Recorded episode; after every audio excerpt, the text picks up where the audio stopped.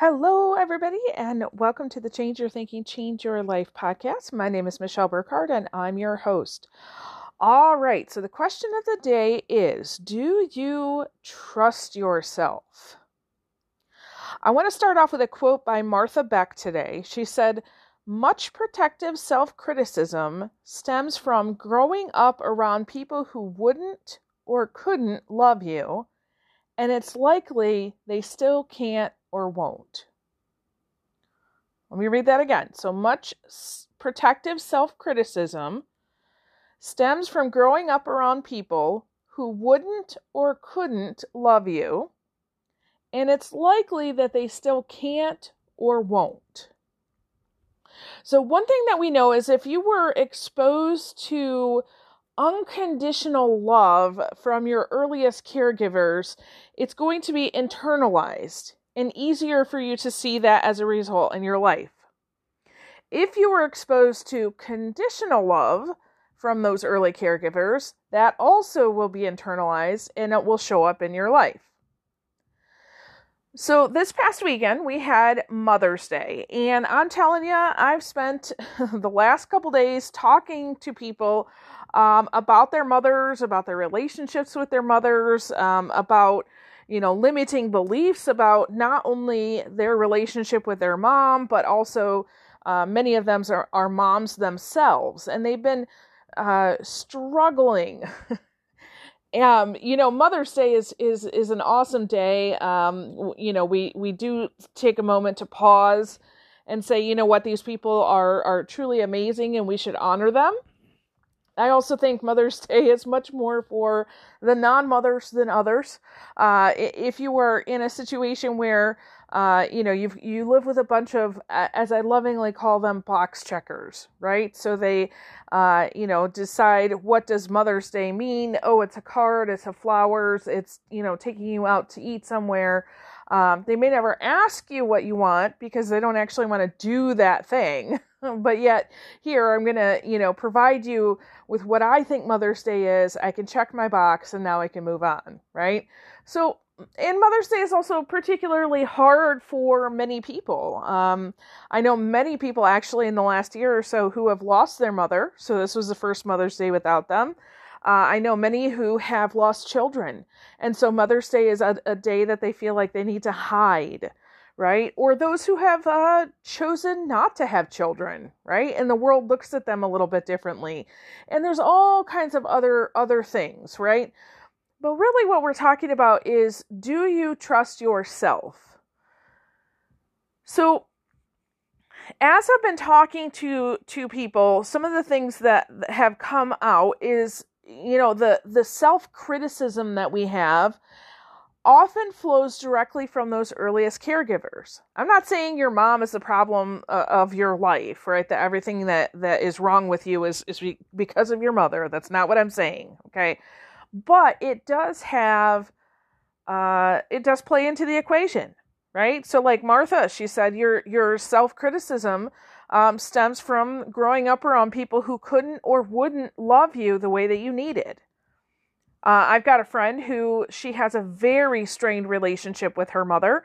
Uh, her mother is, um, I believe, probably on the narcissistic scale, uh, and has been for her probably her whole life.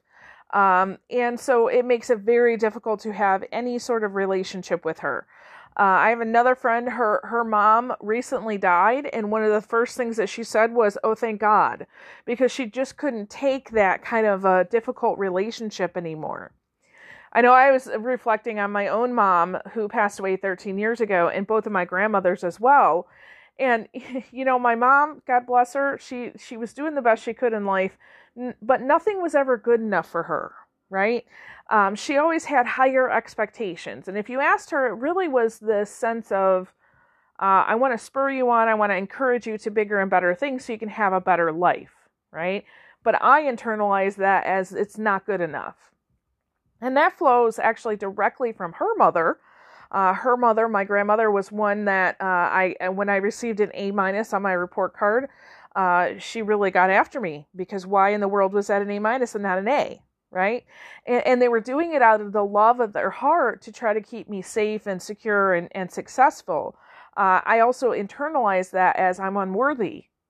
And, you know, so it turned into self criticism for me.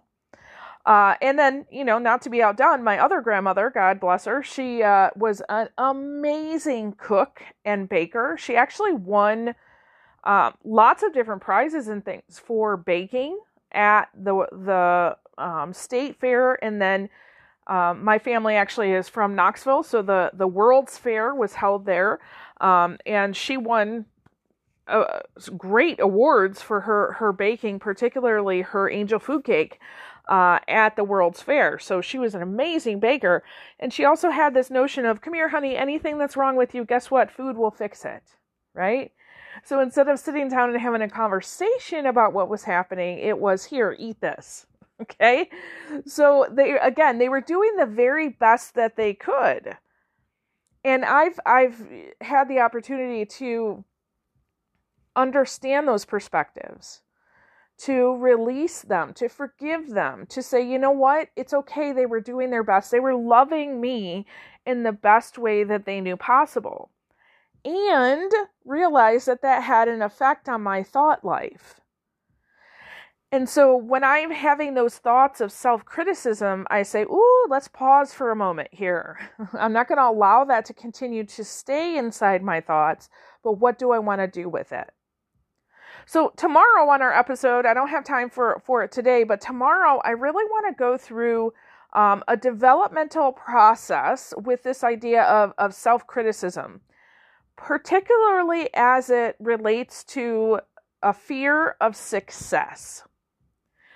Most people think that, you know, a fear of failure is what keeps you back from going into your greatness. And as I've worked with hundreds of coaching clients over the years, I realize it's not a fear of failure because many of us, we know how to fail, right? You, you, look at a baby who's learning how to walk and talk and feed themselves. We're very familiar with failure and getting better with failure, but it's really this fear of success and the root of this, um, you know, self criticism. Where did that come from, right? So we're going to talk a little bit about where where does that come from uh, what is the developmental process so that we understand this about ourselves? And then also, if you're a parent, this will help a little bit too. Um, so, tune in tomorrow to hear those seven developmental steps of the fear of success. All right, so with that, I release you into the wild. Go forth and prosper. Have an amazing day. We'll catch you next time. All right, bye bye.